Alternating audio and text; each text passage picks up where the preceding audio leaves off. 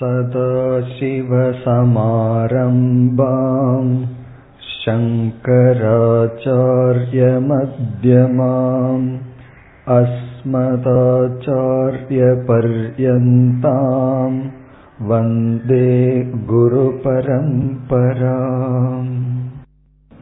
இன்று முதல் ஹஸ்தாமலகீயம் என்கின்ற சிறிய நூலுக்கு விளக்கம் பார்க்க ஆரம்பிக்கின்றோம்.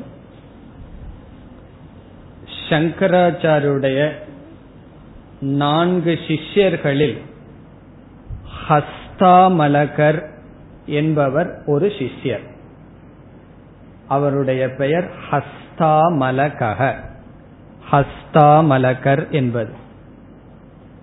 அவரால் எழுதப்பட்ட இந்த பனிரண்டு ஸ்லோகங்களுக்கு ஹஸ்தாமலகீயம் என்று பெயர். ஹஸ்தாமலகஸ்ய இதம் ஹஸ்தாமலகீயம். ஹஸ்தாமலகரை சார்ந்தது. ஹஸ்தாமலகரால் எழுதப்பட்டது என்பது பொருள். ஹஸ்தாமலகீயம் என்றால் ஹஸ்தாமலகரை சார்ந்தது. அதனுடைய பொருள் ஹஸ்தாமலகர் என்பவரால் எழுதப்பட்டது. பனிரெண்டு ஸ்லோகங்கள் இருக்கின்றது. இது ஹஸ்தாமலகியம் என்ற பெயரில் இருக்கின்றது. இனி ஹஸ்தாமலகக என்ற சொல்லுக்கு பொருள் பார்க்கலாம். ஹஸ்தக என்றால் கை. ஆமலகம் என்றால் நெல்லிக்கனி. உள்ளங்கையில் நெல்லிக்கனி போல என்று நாம் சொல்வது வழக்கம். எந்த விஷயத்தில் இந்த ஒரு பழமொழியை நாம் கூறுவோம்? ஒன்று தெளிவாக நமக்கு தெரிந்தால் ஒன்று மிக மிக தெளிவாக சந்தேகமில்லாமல் தெரிந்தால் அந்த விஷயத்தை குறித்த ஞானத்தை நாம் இந்த உதாரணத்தில் சொல்லுவோம். உள்ளங்கை நெல்லிக்கனி போல தெளிவாக இருக்கிறது என்று சொல்வோம். ஹஸ்தக என்றால் கை ஆமலகம் என்றால் நெல்லிக்கனி. ஹஸ்தே ஆமலகம் இவ ஞானம்.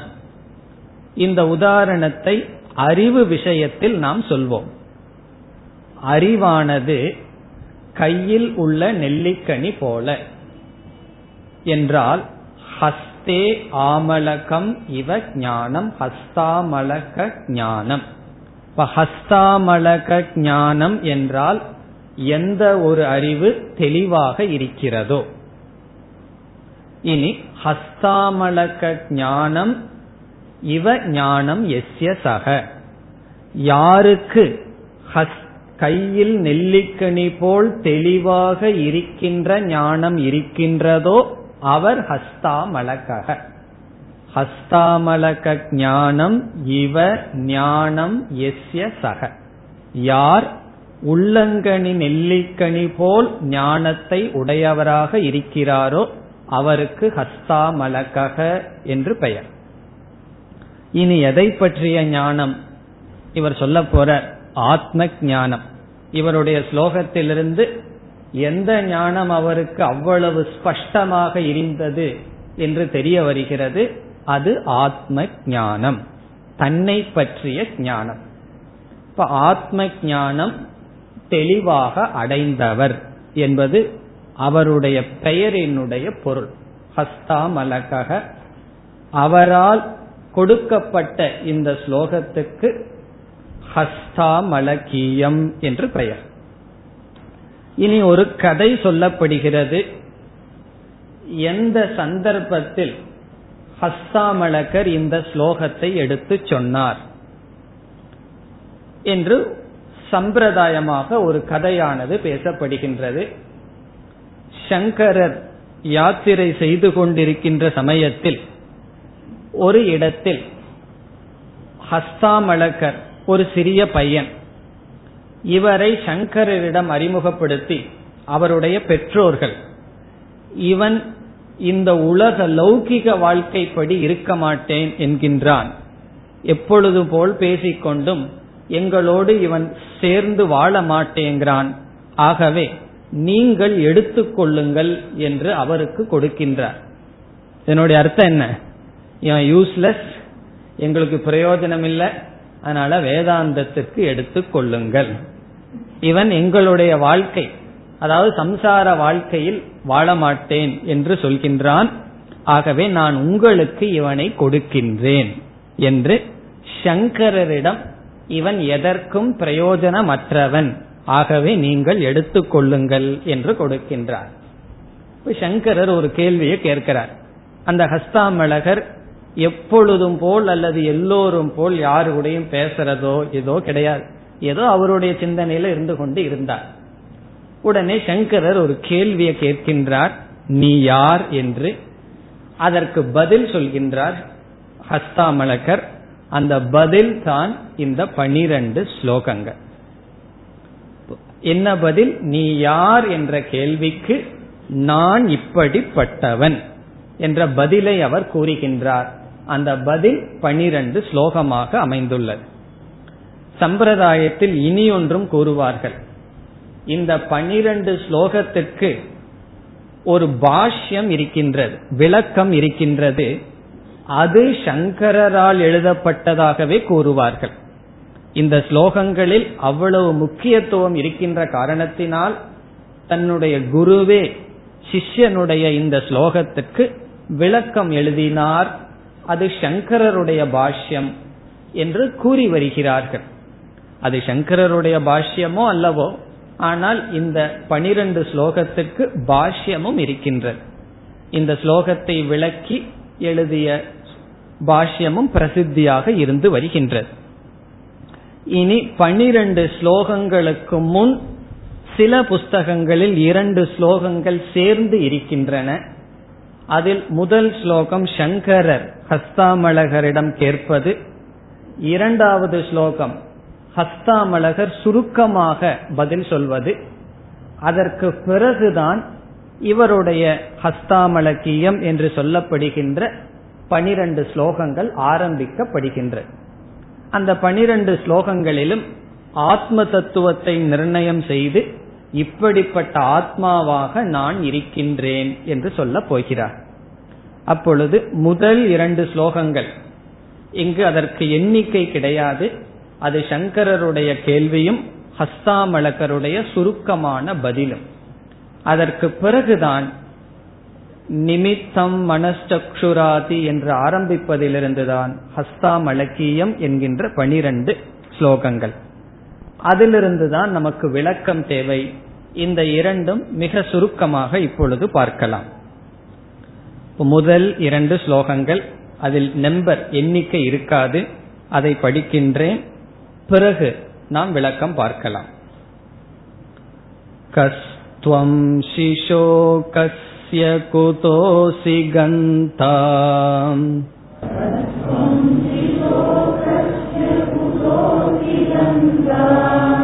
किं नाम ते त्वं कुत आगतोऽसि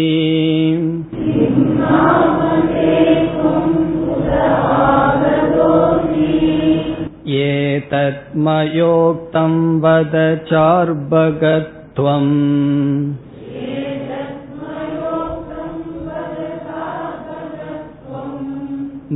मत्प्रीतये प्रीतिविवर्धनोऽसि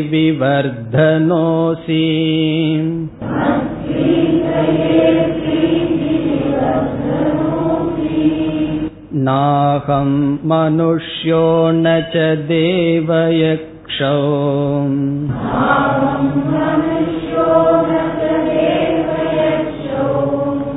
न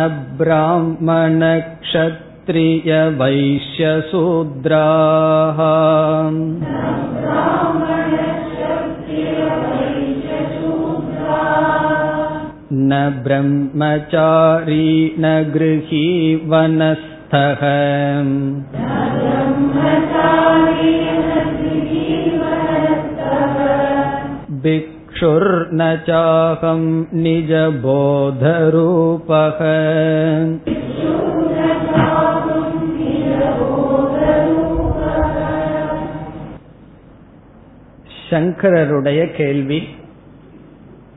அஸ்தாமலகருடைய பெற்றோர் அவரை சங்கரரிடம் அறிமுகப்படுத்தியவுடன் சங்கரர் என்ன கேள்வி கேட்கின்றார்? கஸ்துவம் சிஷோ. சிஷோ என்று அழைக்கின்றார் ஏ சிசுவே குழந்தாய் என்று அழைக்கின்றார். சிஷோ என்பது அழைப்பது. குழந்தாய் ககத்துவம் நீ யார்? துவம் நீ கக என்றால் யார்? கக துவம் அசி நீ யார்? என்பது முதல் கேள்வி. இனி அடுத்தது என்ன கேட்கிறார்? கஸ்ய. கஸ்யங்கிற வார்த்தைக்கு அப்புறம் துவம் அசி என்று சேர்த்திக் கொள்ள வேண்டும். நீ யாரை சார்ந்தவன்? கஸ்ய துவம் அசி. ககத்துவம் நீ யார்? கஸ்ய என்றால் நீ யாரை சார்ந்தவன்? இனி அடுத்த கேள்வி. குதக கந்தா அசி. நீ எங்கு சென்று கொண்டு இருக்கின்றாய்? நீ எங்கு போய்க் கொண்டு இருக்கின்றாய்? குதக எங்கு கந்தா செல்பவனாக அசி இருக்கின்றாய். அதாவது எப்படி வாழ்ந்து கொண்டு இருக்கின்றாய் என்பது பொருள்.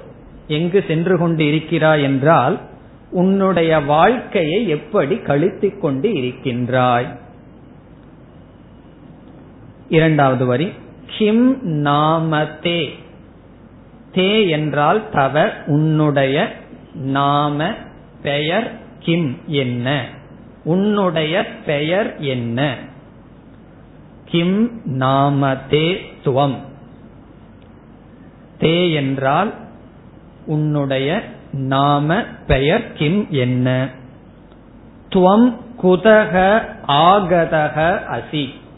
நீ குதக எங்கிருந்து ஆகதக வந்தவனாக இருக்கின்றாய். இப்பொழுது நீ எங்கிருந்து வந்தாய்? குதக எங்கிருந்து ஆகதக வந்துள்ளாய்? நீ எங்கிருந்து வந்துள்ளாய்? சிசு குழந்தாய் நீ யார்? நீ யாரை சார்ந்தவன்? நீ எங்கு சென்று கொண்டு இருக்கிறாய் உன்னுடைய பெயர் என்ன? நீ எங்கிருந்து வந்துள்ளாய்? இதுதான் கேட்ட கேள்வி. பிறகு மீண்டும் சங்கரர் சொல்றார் இந்த குழந்தைகளிடம் ஏதாவது கேட்டோம் அப்படின்னா அது ஒழுங்கா பதில் சொல்லாது தெரியுமோ? நம்ம அந்த ஐஸ் வைக்கணும். அப்படின்னு என்ன? ஏதாவது சொல்லி நீ எனக்காக சொல்லு தயவு செய்து சொல்லுன்னு கெஞ்சனம் அல்லவா? அப்படி அடுத்த வரியில சொல்ற. நான் கேட்ட இந்த கேள்விக்கு தயவு செய்து நீ பதில் சொல்ல வேண்டும் என்று சொல்ற. ஏதத் மயோக்தம். ஏதத் என்றால் இந்த முதல் வரியில பேசப்பட்டதை ஏதத் இது மயா உக்தம். என்னால் சொல்லப்பட்டது. உன்னிடம் கேட்க கேட்கப்பட்ட கேள்விகள் இருக்கிறதல்லவா? அதற்கு நீ என்ன செய்ய வேண்டும்? பதில் சொல்ல வேண்டும். மயா உக்தம் சங்கரர் சொல்றார். என்னால் சொல்லப்பட்ட இப்பொழுது கேட்கப்பட்ட ஏதத் என்றால் இதற்கு உத்தரம் வத. இங்க பதில்ங்கிற வார்த்தையை சேர்த்திக்கணும். வத என்றால் நீ பதில் சொல். ஏதத் மயோக்தம் நான் சொன்னதற்கு நான் சொன்னதை குறித்து உன்னுடைய பதில் வர வேண்டும். வத என்றால் பதில் சொல். மயோக்தம் நான் சொன்னதற்கு நீ பேசு திருப்பி பதில் சொல்ல வேண்டும். துவம் வத நீ சொல்ல வேண்டும் அர்த்தம். பிறகு அவனை மீண்டும் அழைக்கின்றார். ஏற்கனவே எப்படி அழைத்தார் ஹஸ்தாமலகர? சிஷோ என்று சொன்னார். இப்பொழுது மீண்டும் ஒரு சொல்லினார் ஹஸ்தாமலகரை அழைக்கின்றார். ச அர்பக. அர்பக என்பது அழைத்தல் ஒளி பொருந்தியவனே என்று பொருள். சேங்கிறத பிரிச்சரணும் அர்பக என்றால் ஒளியை உடையவன். அர்பக என்றால் ஒளி பொருந்தியவனே. ஹஸ்தாமலகருடைய முகத்தில் சங்கரர் சில இடங்கள்ல சொல்றது போல சமதமாதிகளை எல்லாம் பின்பற்றுனா என்ன பிரம்ம வர்ச்சஸ் இருக்கோ அது இருந்திருக்கும் போல் இருக்கிறது. அதனால சொல்றார் அர்பக ஒளி பொருந்தியவனே. இங்க ஒளின்னு சொன்னா முகம் அல்லது மனம் இதில் ஒளியை உடையவனே. நீ பதில் சொல்ல வேண்டும். பிறகு சங்கரர் எதற்காக பதிலை எதிர்பார்க்கின்றார்? கடைசி வரியில சங்கரர் சொல்றார் மத் பிரீதையே மத்துனா சங்கரர் தனக்கு சொல்றார் என்னுடைய பிரீத்தினா மகிழ்ச்சிக்காக. மத் பிரீதையே என்னுடைய மகிழ்ச்சிக்காக நான் கேட்ட கேள்விக்கு நீ பதில் சொல்ல வேண்டும். ஒருவரை ரொம்ப இரிட்டேட் பண்ணணும்னு என்ன செய்யணும்? கேட்ட கேள்விக்கு பதில் சொல்ல கூடாது பதில் சொல்லலைன்னா எவ்வளவு கோபம் மற்றவங்களுக்கு வருது? அப்படி இல்லாமல் என்னுடைய திருப்திக்காக. ஒருவர் ஒரு கேள்வியை கேட்டு உடனே பதில் சொன்னா அவருக்கு என்ன வரும்? மனசுல திருப்தி வரும். அதனால சங்கரர் சொல்றார் மத் பிரீத்தையே வத. என்னுடைய பிரீதிக்காக நீ பதில் சொல்ல வேண்டும். பிறகு மீண்டும் சொல்றார் பிரீத்தி விவர்தனக அசி. நீ பதில் சொன்னால் என்னுடைய மனதில் மகிழ்ச்சியானது அதிகரிக்கும். பிரீத்தினா மகிழ்ச்சி விவர்தனகன அதிகரிப்பது. நீ என்னுடைய மனதில் மகிழ்ச்சியை அதிகரிப்பவனாக இருக்க வேண்டும். துவம் பிரீத்தி விவர்தனக அசி. அவன் பதில் சொல்லல. பதில் சொல்றதுக்கு முன்னாடியே சொல்லிட்டார். நீ என்னுடைய மனதில் மகிழ்ச்சியை உருவாக்குபவனாக இருக்கின்றாய். அவன் பதில் சொல்றதுக்கு முன்னாடியே சொல்லியாச்சு. என்னுடைய மனத மகிழ்ச்சியை நீ வளர்த்துகின்றவனாக இருக்கின்றாய். பிரீத்தி விவர்தனகன மகிழ்ச்சியை வளர்த்துபவனாக நீ ஏற்கனவே இருக்கின்றாய். என சங்கரருக்கு அவ்வளவு நம்பிக்கை. கண்டிப்பாக நான் கேட்ட கேள்விக்கு நீ பதில் சொல்வாய் என்ற நம்பிக்கையுடன் என்னுடைய மகிழ்ச்சியை நீ வளர்ப்பவனாக இருக்கின்றாய்.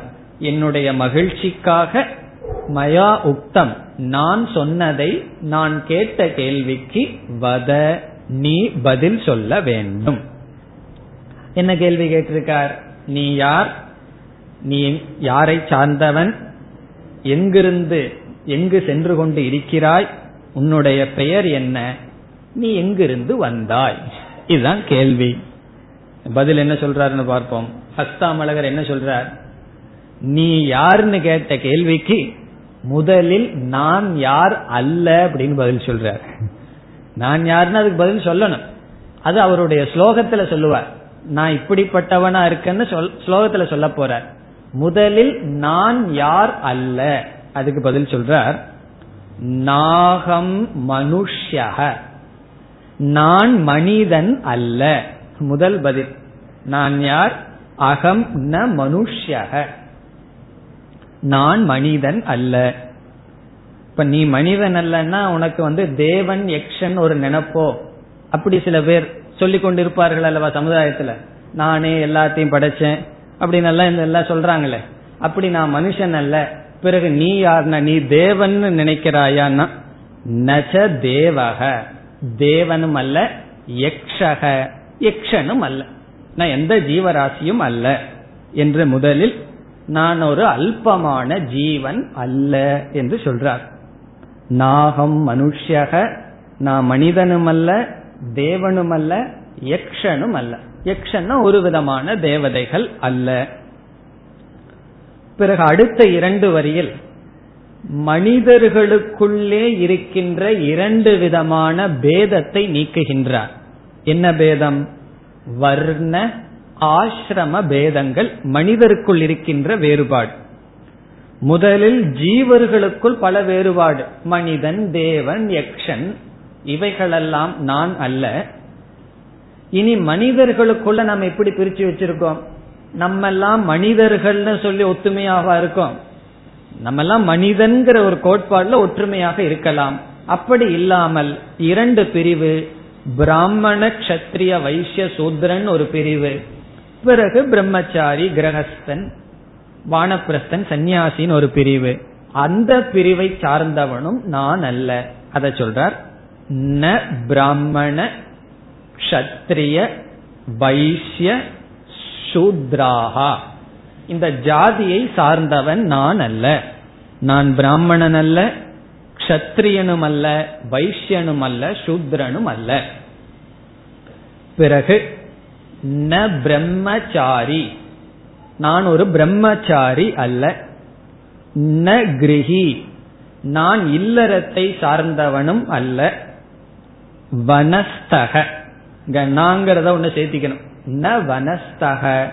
நான் வானப்பிரஸ்தனும் அல்ல. அதாவது இந்த காலத்துல சொன்னா ரிட்டையர்ட் ஆனவனும் அல்ல.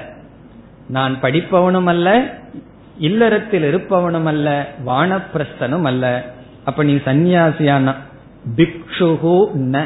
இங்க பிக்ஷுன்னு சொன்னா சன்னியாசியை குறிக்கிறது. நான் சந்நியாசியும் அல்ல. அகம் ந பிக்ஷுகு இப்ப இவ்வளவு நேரம் நீ யாரல்ல யாரல்லன்னு சொல்லியாச்சு. பிறகு நீ யாருன்னு சொல்லவில்லையே? நிஜ போத ரூபக அகம். சுருக்கமா பதில் சொல்றார் நான் யார் என்றால் அகம். போத ரூபக போதம்னா ஞானம். ரூபகன சொரூபம். அகம் ஞான சொரூபக. நான் அறிவு சொரூபமாக இருக்கின்றேன். போத ரூபக அகம். இந்த அறிவு எப்படிப்பட்ட அறிவு? எங்காவது இருந்து வந்த அறிவு சொரூபமா? என்றால் நிஜ. நிஜனா நேச்சுரல் சொந்தமான இண்டிபெண்ட் தன்னுடைய என்னுடைய. இப்ப நிஜபோத ரூபக என்றால் இயற்கையான மாறாத உண்மையான அறிவு சொரூபமாக நான் இருக்கின்றேன். இதுதான் உண்மையான பதில். நான் யார் அல்ல அப்படிங்கறத விட நீ யார்னு கேட்ட கேள்விக்கு என்ன பதில்? நான் ஞான சொரூபமாக இருக்கின்றேன். இந்த இரண்டு ஸ்லோகங்களில் சங்கரருடைய கேள்வி அதுக்கு ஹஸ்தாமலகர் வந்து நான் நிஜபோத சொரூபக ரூபகன்னு சொல்லியிருக்கார். அதற்கு பிறகு என்ன செய்தாராம்?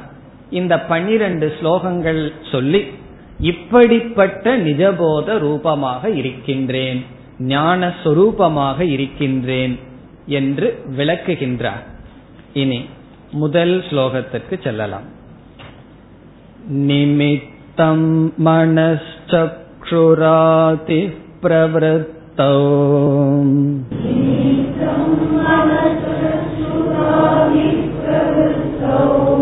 निरस्ता किलोभाधिराकाशकल्पः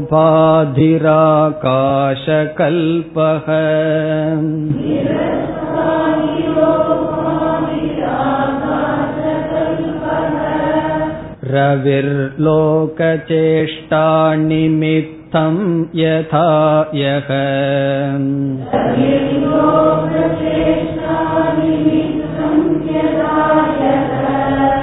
स नित्योपलब्धिः स्वरूपोऽहमात्मा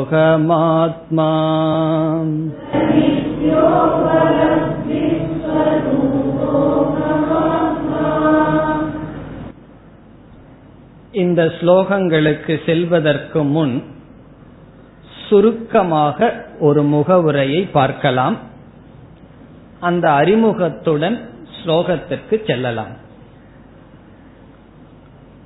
எல்லா ஜீவராசிகளுக்கும் சுகம் மே பூயாத் துக்கம் மே மாபூத். எனக்கு சுகம் வர வேண்டும். எனக்கு துக்கம் வரக்கூடாது என்று இயற்கையான உணர்வு இருக்கின்றது. எல்லா ஜீவராசிகளும் சுகத்தை நாடுகின்றன துக்கத்தை தவிர்க்கின்றன. இதுல ஏதாவது விதிவிலக்கு இருக்க முடியுமோ? விதிவிலக்கு இல்லாத ஒரு லா நியதி. எல்லோருடைய மனதிலும் சுகம் மே பூயா எனக்கு சுகம் வரட்டும். துக்கம் வரக்கூடாது என்பது இயற்கையாக இருக்கின்றது.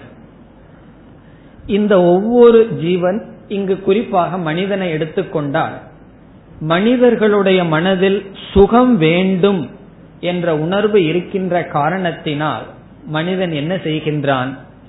சுகத்தை நாடுகின்றான்.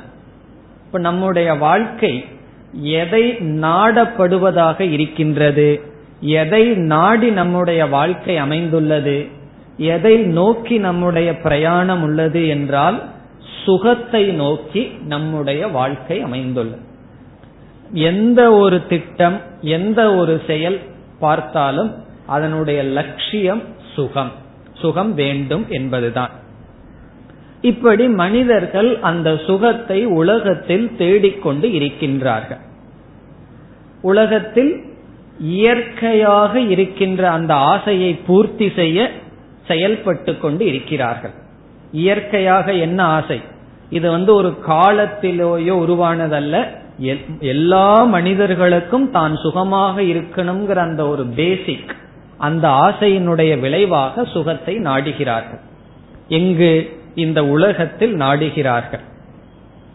இப்படி நாடுகின்ற மனிதர்களில் வெகு சிலர் ஏதோ தர்மப்படி வாழ்ந்த வாழ்க்கையினுடைய பலனாக ஒரு உண்மையை கண்டுபிடிக்கிறார்கள். எதனுடைய பலனாக உண்மை வருகின்றது? தர்மத்தினுடைய பலனாக. தர்மேன பாபம் அபனுததி. தர்மத்தினால் பாபத்தை நீக்குகின்றான் என்று தர்மப்படி வாழ்ந்த வாழ்க்கையின் பலனாக ஒரு உண்மை மனிதனுடைய மனதில் படுகிறது வெகு சிலருடைய மனதில். என்ன உண்மை படுகின்றது? நான் தேடுகின்ற சுகம் இந்த உலகம் கொடுக்க முடியாது. நான் எந்த சுகத்தை நாடுகின்றேனோ அந்த சுகம் இந்த உலகம் எனக்கு கொடுக்க முடியாது என்ற உண்மையானது தெரிகிறது. அது எப்படி இந்த உலகம் எனக்கு கொடுக்க முடியாது என்றால் இந்த உலகத்தில் இதுவரை அடை அடையப்பட்ட அல்லது அடைந்த சுகம் முழுமையான சுகமாக இல்லை. அது துக்கம் கலந்ததாகவே இருக்கின்றது. நம்ம வாழ்க்கையில எந்த சுகத்தை அனுபவித்தாலும் சுகத்திற்கு பின் ஒரு துக்கமானது தொடர்ந்து வரும். துக்கம் இல்லாத சுகம் நாம் அனுபவித்தது இல்லை. அது மட்டுமல்லாமல் நாம் அனுபவிக்கின்ற சுகம் அனைத்தும் நிறை நிறைவ அனித்தியமாக இருக்கின்றது. அனித்தியம் என்றால் அது ஒரு காலத்தில் முடிவுக்கு உட்பட்டதாக இருக்கின்றது. மேலும் எந்த சுகமும் என்னை நிறைவுபடுத்தவில்லை. நமக்கு எவ்வளவு வயதாயிருக்கலாம் இதுவரை எந்த ஒரு பொருளும் என்னை நிறைவுபடுத்தியது கிடையாது. அப்படி என்றால் இந்த உலகம் எனக்கு நான் தேடுகின்ற மன நிறைவை சுகத்தை கொடுக்க முடியாது என்ற பரிபக்குவம் தர்மத்தினுடைய விளைவாக ஒருவனுக்கு வருகின்றது. இப்ப இவனுடைய நிலை என்ன? இவன் இந்த உலகம் எனக்கு சுகத்தை கொடுக்காது என்று தெரிந்தவுடன் இவனுடைய மனம் சுகத்துக்காக உலகத்தை நாட முடியாமல் இருக்கும். அந்த நிலையில் இருக்கின்றவனை பார்த்து சாஸ்திரமானது ஒரு கருத்தை சொல்கின்றது. சாஸ்திரம்னா இந்த இடத்துல உபனிஷத். வேதாந்தம் வந்து அப்படிப்பட்ட மனிதனை பார்த்து உலகத்தில் நீ விரும்புகின்ற சுகம் கிடைக்காது என்று நீ தெரிந்து கொண்ட காரணத்தினால் அந்த சுகம் நான் உனக்கு தருகின்றேன் என்று வேதாந்தமானது அவனை பார்த்து நீ தேடுகின்றது என்னிடம் இருக்கின்றது என்று சொல்கின்றது பிறகு அந்த வேதாந்தம் என்ன சொல்கிறது என்றால் வேதாந்தம் உபனிஷத். உபனிஷத் மீண்டும் என்ன சொல்கின்றது? அந்த சுகமானது நான் சொல்கின்ற ஒரு வாக்கியத்திலிருந்து உனக்கு கிடைக்கிறது என்று சொல்கிறது. இப்போ உபனிஷத் முதல்ல என்ன சொல்லுது? யாரை பார்த்து பேசுகிறது? உபனிஷத் வந்து எல்லோரையும் பார்த்து பேச விரும்பவில்லை. இப்ப சில பேர் போனோம்னா அவர் என்னோட பேச விரும்ப மாட்டேங்கிறாருன்னு சொல்றது போல உபனிஷத் வந்து எல்லோரிடமும் பேச விருப்பமில்லை. யாரிடம் மட்டும் பேச விரும்புகிறது? யாரு உபனிஷத்துக்கு காதை கொடுப்பார்களோ அவர்களிடம் தான் பேச விரும்பும். அவர்கள் யார் என்றால் நான் தேடுவது உலகத்தில் இல்லை என்ற நிச்சயம் செய்தவர்கள். அவர்கள் எங்க தேடுறதுன்னு தெரியாம இருக்கும்போது உபனிஷத் சொல்லுது அது என்னிடம் இருக்கின்றது. நான் உனக்கு நீ தேடுகின்ற சுகத்தை மன நிறைவை தருகின்றேன். பிறகு இந்த சாதகன் என்ன நினைப்பான்? எப்படி அது கிடைக்கும் என்றால் என்னிடம் சில வாக்கியங்கள் இருக்கின்றது. அந்த வாக்கியத்தின் மூலமாக உனக்கு அறிவை கொடுத்து அந்த சுகத்தை தருகின்றேன் என்று சாஸ்திரம் கூறுகிறது. இப்ப உபனிஷத் வந்து எப்படி நமக்கு அந்த புருஷார்த்தத்தை மன நிறைவை கொடுக்கின்றதாம்? ஒரு வாக்கியம் என்னிடம் இருக்கிறது. அந்த வாக்கியத்தினுடைய ஞானம் உனக்கு ஏற்பட்டால் உனக்கு சுகமானது கிடைக்கும். இந்த சாதகனுக்கு நம்பிக்கை வருமோ? இவ்வளவு நாளா நான் கஷ்டப்பட்டு எந்த சுகத்தையும் அடையாம நீ சொல்ற வாக்கியத்துல நான் சுகத்தை அடைஞ்சிருமனோ என்ற சந்தேகம் இவனுக்கு வராது. காரணம் என்ன தெரியுமோ? இவனை பொறுத்த வரைக்கும் சுகத்தை கொடுக்கறதுக்கு எந்த பொருளும் இல்லைன்னு நிர்ணயம் செய்தாச்சு. வேற ஏதாவது இடத்துல இந்த பொருள் சுகம் இருக்குமோன்னு நினைச்சா சந்தேகப்படலாம். இவனை பொறுத்த வரைக்கும் சுகம் நான் தேடுவது எங்கும் இல்லைன்னு தெரிஞ்சாச்சு. அதனால உபனிஷத்தை சொல்றதை தவிர நம்புவதை தவிர வேறு கதியே இல்லாமல் வந்துள்ளான். அதனால ஸ்ரத்தையுடன் அந்த வாக்கியத்தை கேட்கின்றான். இப்ப சாஸ்திரம் என்ன சொல்கின்றது? தது துவம் அசி என்ற மகா வாக்கியத்தை உனக்கு நான் கொடுக்கின்றேன். அந்த வாக்கியத்தை நீ பெற்றுக்கொண்டு இந்த வாக்கியத்திலிருந்து ஒரு ஞானம் உனக்கு வந்தால் அந்த ஞானத்தினால் நீ தேடப்படுவது அடையப்படும். இதுதான் உபனிஷத்தினுடைய உபதேசம். தது துவம் அசி என்ற மகா வாக்கியத்தை நீ பெற்று இந்த வாக்கியத்தினுடைய அர்த்தத்தை நீ புரிந்து கொண்டால் நீ தேடுகின்ற புருஷார்த்தம் அதாவது மோக்ஷம் அல்லது மனநிறைவு கிடைக்கும். இனி நம்ம இந்த வாக்கியத்திற்கு செல்லலாம். இந்த வாக்கியத்தினுடைய பொருள் நாம் அறிந்ததுதான். தது என்பது ஈஸ்வரனை குறிக்கின்றது. இந்த அகில பிரபஞ்சத்திற்கு காரணமான தத்துவம். துவம் என்பது ஜீவனை குறிக்கின்றது. இங்கு கேட்பவனை குறிக்கின்றது. ஸ்ரோதா. இந்த துவங்கிறது கேட்பவன். எவன் கேட்டுக்கொண்டிருக்கின்றானோ அவன் யார் என்றால் யார் இந்த உலகத்துக்கு ஆதாரமோ அவன் என்று சொல்லப்படுகிறது. இப்ப மகா வாக்கியம் என்ன? நீ இந்த பிரபஞ்சத்துக்கு ஆதாரமாக இருக்கின்ற ஈஸ்வரனுடன் ஒன்றாக இருக்கின்றாய். நீயும் பிரம்மனும் ஒன்று என்ற மகா வாக்கியம் அசீனா இருக்கின்றாய். தொன்ன நீ தது என்றால் பிரம்ம அல்லது ஈஸ்வரன். நீ பிரம்மனாக இருக்கின்றாய் என்பது வாக்கியம். இப்ப உபனிஷத் என்ன சொல்லியுள்ளது? இந்த வாக்கியத்தை கேட்டு இந்த வாக்கியத்திலிருந்து ஒரு ஞானத்தை அடைந்தால் அந்த ஞானத்தினால் உன்னுடைய தேடுவது கிடைக்கப்படும். அல்லது நீ எதை தேடுகிறாயோ அந்த பலனை அடைவாய். இந்த ஞானத்திலேயே நமக்கு முக்கியத்துவம் இல்லை. ஞானம் இருந்தா என்ன இல்லாட்டி என்ன? நமக்கு தேவை என்ன? நான் தேடிக்கொண்டு வருகின்ற. அது எப்படி தேடிக்கொண்டு வருகின்றேன்? இயற்கையாக தேடி வருகின்ற அந்த நிறைவை நான் அடைய வேண்டும். அந்த அதுதான் புருஷார்த்தம் அதுதான் லட்சியம். அதற்கு உபனிஷத் என்ன சொல்லியுள்ளது? இந்த வாக்கிய ஞானம் உனக்கு வந்தால் உன்னுடைய தேடுவது அல்லது புருஷார்த்தமானது உனக்கு கிடைக்கிறது. இனி அடுத்த படிக்கு வந்தா வாக்கிய ஞானம் எப்படி நமக்கு வரும் என்பது கேள்வி. வாக்கியம்னா என்ன? சென்டென்ஸ் ராமன் காட்டுக்கு போகின்றான் என்பது வாக்கியம். இந்த வாக்கிய ஞானம் நமக்கு எப்படி வரும்? என்றால் இந்த வாக்கியத்தை கேட்ட உடனே நமக்கு வருகின்ற. இப்ப ராமன் காட்டுக்கு போகின்றான் என்ற வாக்கிய ஞானம் சொன்னவுடன் நமக்கு வருகிறது. ஆனால் இந்த நாம் சொல்கின்ற சொற்களில் இப்ப மூன்று சொற்களை பயன்படுத்தி ஒரு வாக்கியத்தை உருவாக்கி இருக்கும் அதுல ஏதாவது ஒரு சொல்லுக்கு அர்த்தம் தெரியலன்னு வச்சுக்குவோமே.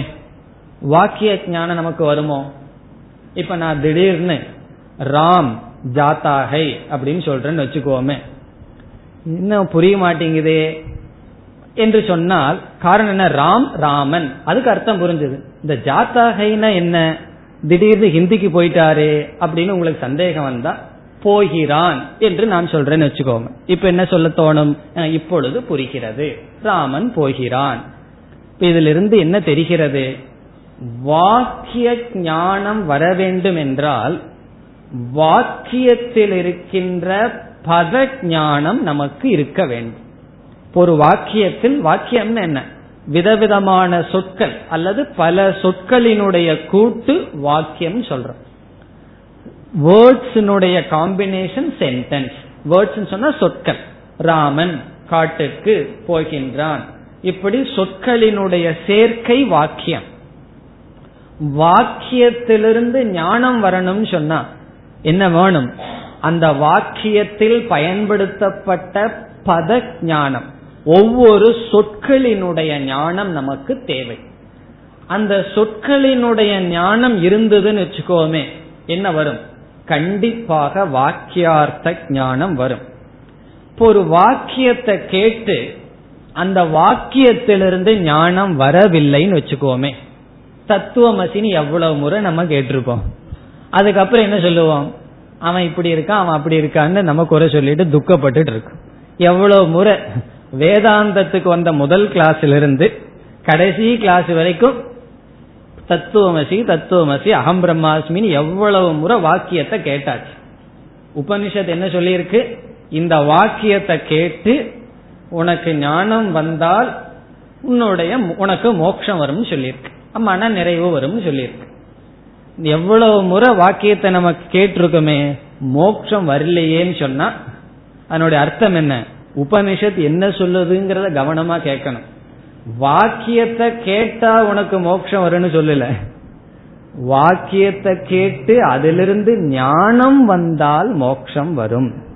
வாக்கியத்தை கேட்டா மோட்சம் வரும்னு என்ன பண்ணிடலாம் பிறந்த உடனே டேப் ரெக்கார்ட்ல அந்த குழந்தைக்கு வாக்கியத்தை கேட்க வச்சிடலாம் ஞானம் வந்துடணுமே அப்படி இல்லை. இதுல இருந்து என்ன அர்த்தம்? வாக்கிய சிரவணம் மோட்சத்தை கொடுக்காது. வாக்கிய ஞானம் மோட்சத்தை கொடுக்கும்.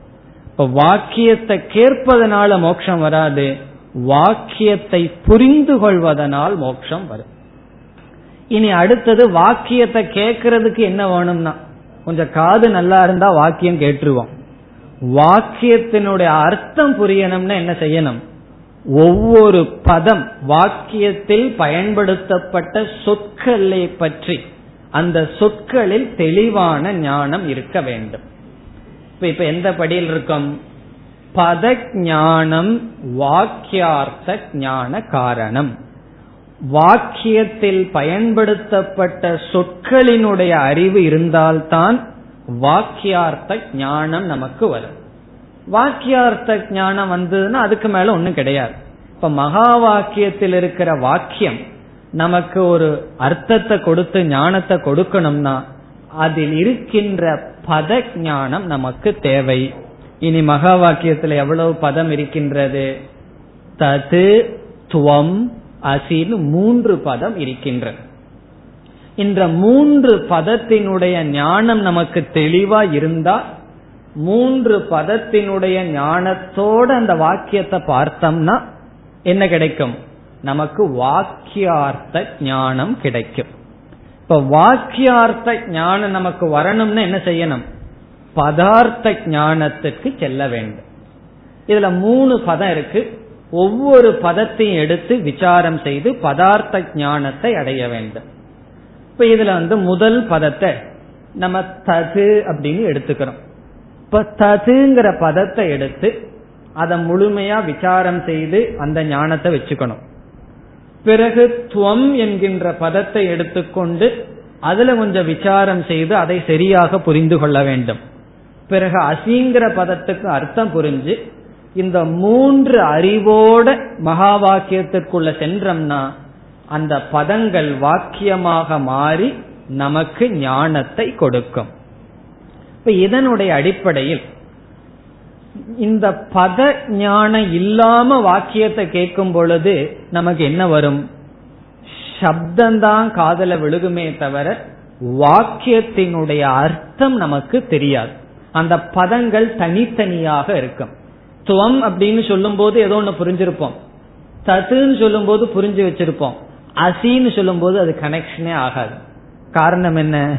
அங்க துவங்கிறதுல புரிஞ்சு கொண்ட விஷயம் தப்பா இருக்கு. ததுங்கிறத சரியா புரிஞ்சுக்கல. அப்ப அந்த ரெண்டையும் சேர்த்தும் பொழுது ஞானமானது நமக்கு வரவில்லை.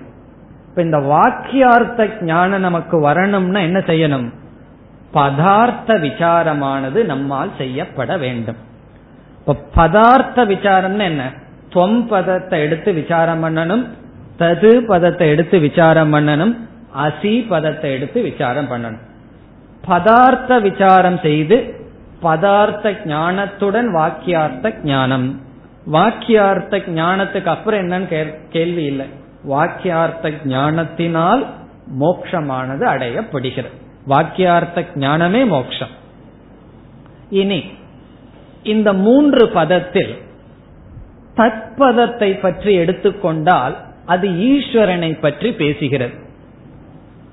சாஸ்திரம் எல்லாம் படிக்கிறதுக்கு முன்னாடி ஈஸ்வரனை பற்றி நாம ஏதாவது கற்பனை பண்ணி வச்சிருப்போமா? அதிகமான ஜட்ஜ்மெண்ட் ஈஸ்வரனை பத்தி கிடையாது. எங்கேயோ இருக்காருன்னு நினைச்சிருப்போம். சாஸ்திரம் புதுசா என்ன சொல்லியிருக்கு? உலகத்துக்கெல்லாம் காரணம்னு சொல்லியிருக்கு. சரி. இந்த தத்பதத்துல அதிகமான குழப்பங்களோ அல்லது நம்மளுடைய ஜட்ஜ்மெண்ட் தவறான கருத்துக்களோ நாம் ஏற்று வைக்கவில்லை. கொஞ்சம் தான் வச்சிருப்போம் அதிகமா கிடையாது. இந்த துவம்னு ஒரு வார்த்தை இருக்கே அதில் சில தவறுகள் இருக்கின்றன.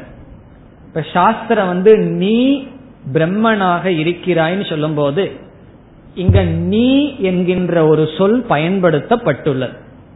அந்த நீங்கிற சொல்ல நாம எப்படி புரிஞ்சுக்கணும்?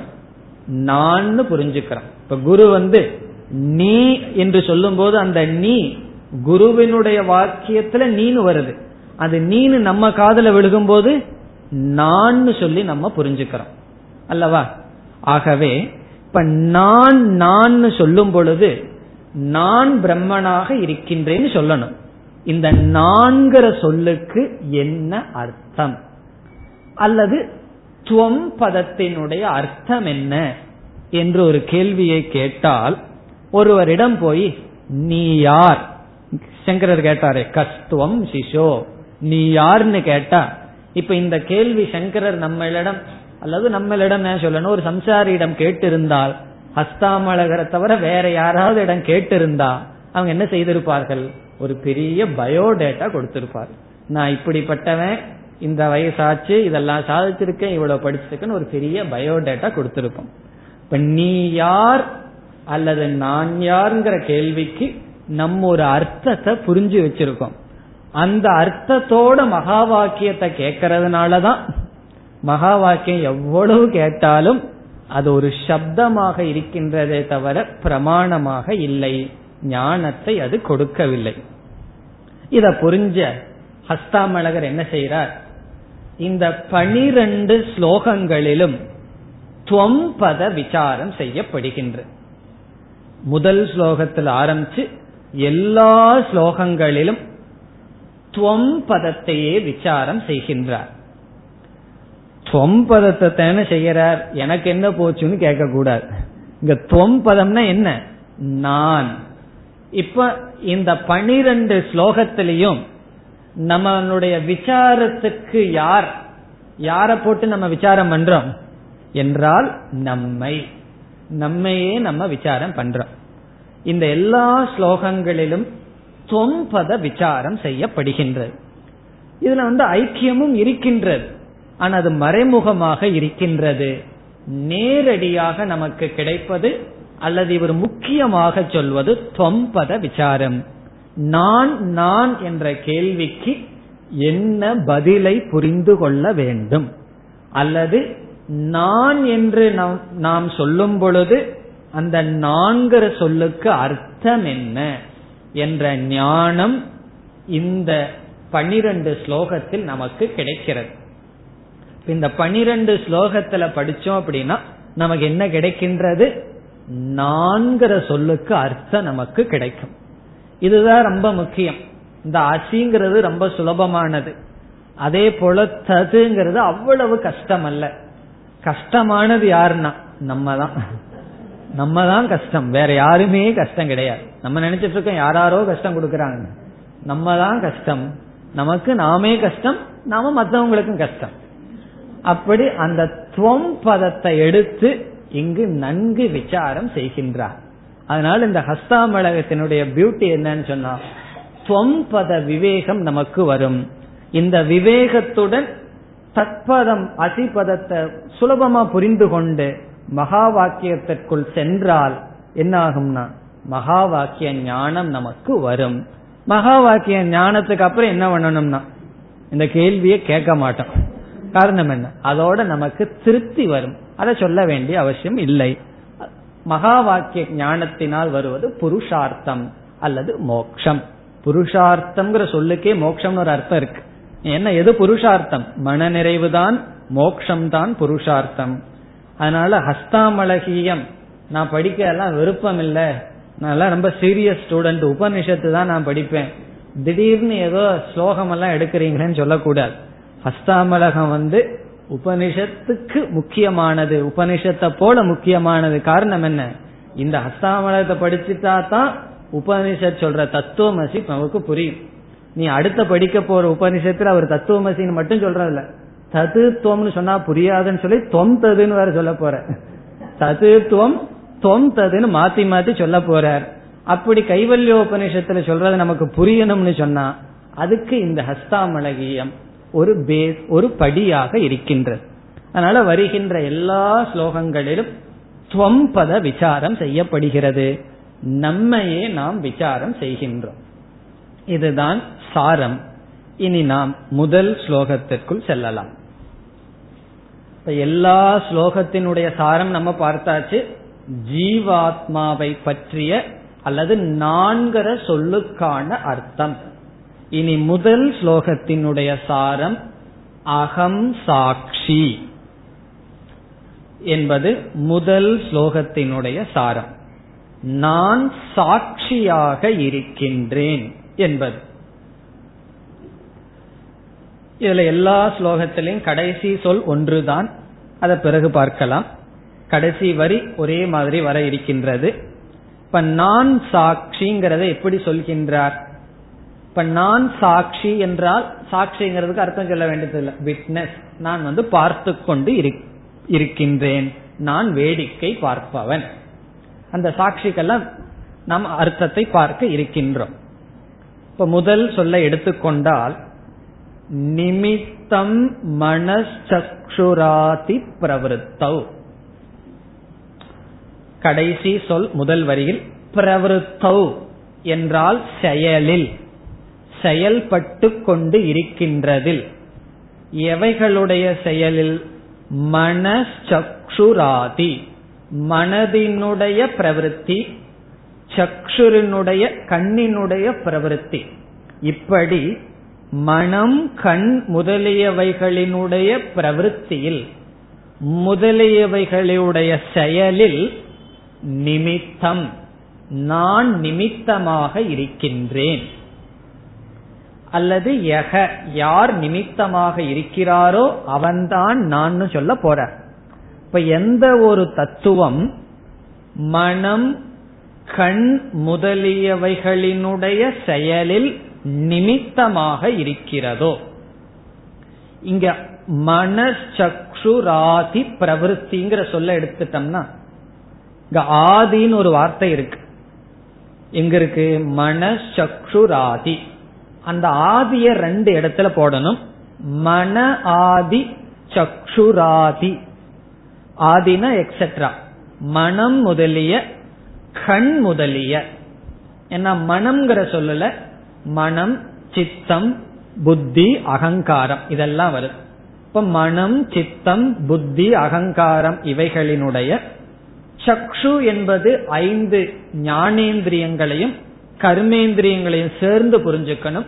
கர்மேந்திரியம் ஞானேந்திரியம் இவைகளினுடைய பிரவருத்தௌ இவைகளினுடைய பிரவருத்தியில்.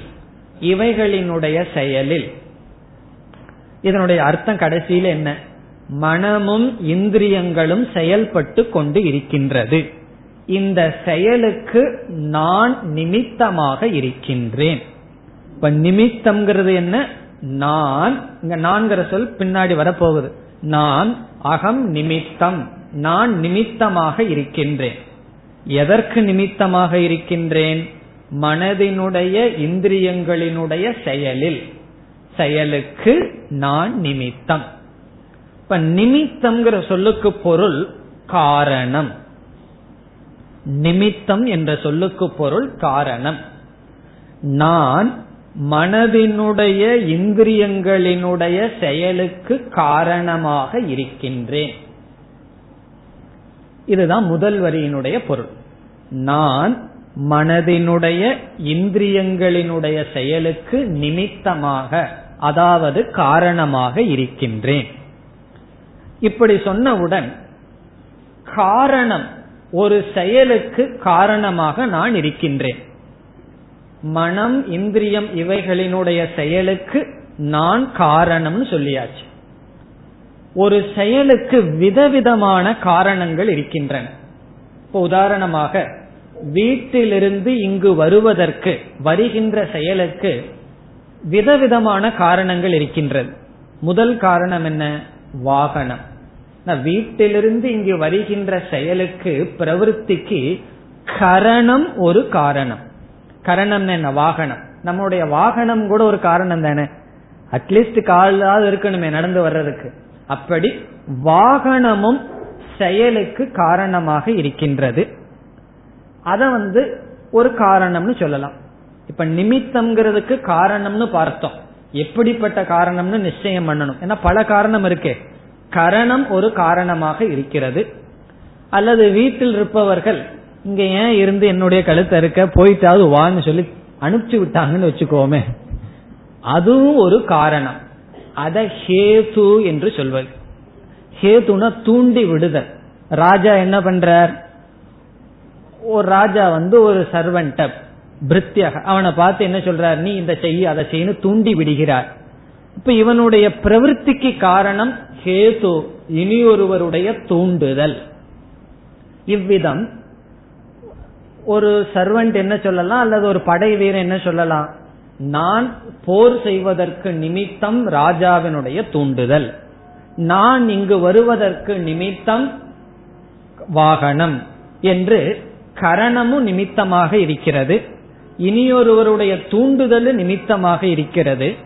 இவ்விதத்தில் மனம் இந்திரியம் செயல்பட நான் நிமித்தம் என்றால் நான் எப்படிப்பட்ட நிமித்தமாக இருக்கிறேன்னு சொல்லி ஆகணுமே. அதை சொல்கின்றார். மூன்றாவது வரியில். ஒரு உதாரணத்தை சொல்லி இப்படி நான் நிமித்தமாக இருக்கிறேன்னு சொல்றார்.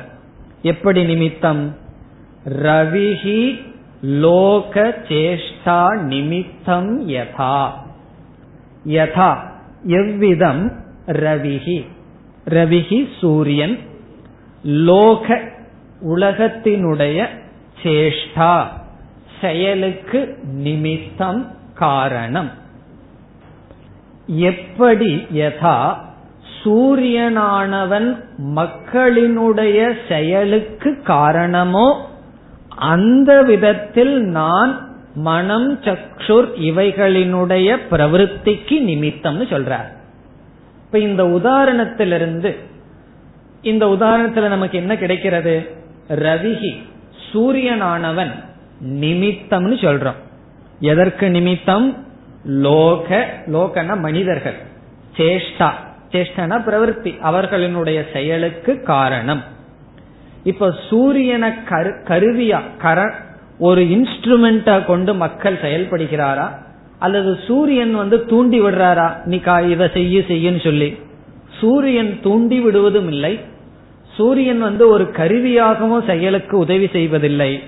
சூரியனுடைய நிமித்தத்தில் மக்கள் எப்படி செயல்படுகிறார்களோ அதுபோல் என்னுடைய நிமித்தத்தில் மனம் சக்ஷுகு முதலியவைகள் செயல்படுகிறது என்று இந்த உதாரணமானது நிமித்தம் என்ற சொல்லுக்கு விளக்கம். யதா ரவிர்ச்சோ சேஷ் ரவிகி லோக சேஷ்டா நிமித்தம்ங்கிற சொல்லி உதாரணம் சொல்லி எப்படி சூரியன் உலகத்தில் செய்கின்ற மக்களினுடைய செயலுக்கு நிமித்தமோ அதுபோல் நான் நிமித்தமாக இருக்கின்றேன். என்ன வெறும் நிமித்தம்னு சொல்லிட்டா கரணமும் காரணம். ஹேத்து தூண்டி விடுவதிலும் காரணம். இவ்விதத்தில் ஆத்மா வந்து என்னுடைய மனசையும் இந்திரியத்தையும் தூண்டி விடுதா? என்ற சந்தேகம் வரும். அப்படி அல்ல. எப்படி சூரியன் மக்களினுடைய செயலுக்கு நிமித்தமாக இருக்கிறதோ அப்படி நான் நிமித்தமாக இருக்கின்றேன். நான்கிறது இதுல வரப்போகுது பின்னாடி. நான் நிமித்தமாக இருக்கின்றேன். அல்லது எது நிமித்தமாக இருக்கின்றதோ அது நான் நிமித்தம் மனச்சக்ஷுராசி பிரவருத்தவ். இனி இரண்டாவது வரியை விட்டுருவோம். முதல் வரியையும் மூன்றாவது வரியும் எப்படி சம்பந்தப்படுத்துறோம்? யகன்னு ஒரு சொல்ல இருக்கு. யக எவன் ஒருவன் யதா. எப்படி ரவிகி சூரியனானவன் லோக சேஷ்டா நிமித்தம் உலகத்தினுடைய சேஷ்டத்துக்கு நிமித்தமாக இருக்கிறதோ நிமித்தம் பவதி ததா அவ்விதம் யாரொருவன் மனசக்ஷுராதி பிரவருத்தோ நிமித்தம். மனம் இந்திரியம் முதலியவற்றினுடைய பிரவருத்திக்கு காரணமாக இருக்கின்றதோ அந்த யகன் ஆரம்பிச்சமே. அந்த எக யார்? சக. நான்காவது வரி. சக அப்படிப்பட்ட நித்திய உபலப்தி சொரூபக அகம் ஆத்மா. அப்படிப்பட்டவனாக நான் இருக்கின்றேன். சகன அவன். அவன்தான் நான் ஆத்மா. இப்ப யார் எவனொருவன் மனம் சக்ஷுர் முதலியவைகளினுடைய செயலுக்கு நிமித்தமாக இருக்கின்றானோ அவன் நானாக இருக்கின்றேன். சக அகம் ஆத்மா அஸ்மி. பிறகு எப்படிப்பட்ட ஆத்மா? நித்திய உபலப்தி சொரூபக. இப்படிப்பட்டவனாக நான் இருக்கின்றேன் சொல்றார். இதனுடைய அர்த்தத்தை அடுத்த வகுப்பில் தொடரலாம். ஓம் போர் நமத போர் நமிதம் போர் போர் நமுதச்சதேம் பூர்ணய பூர்ணமாதாய பூர்ணமேவாவசிஷ்யதேம் ஓம் சாந்தி சாந்தி சாந்தி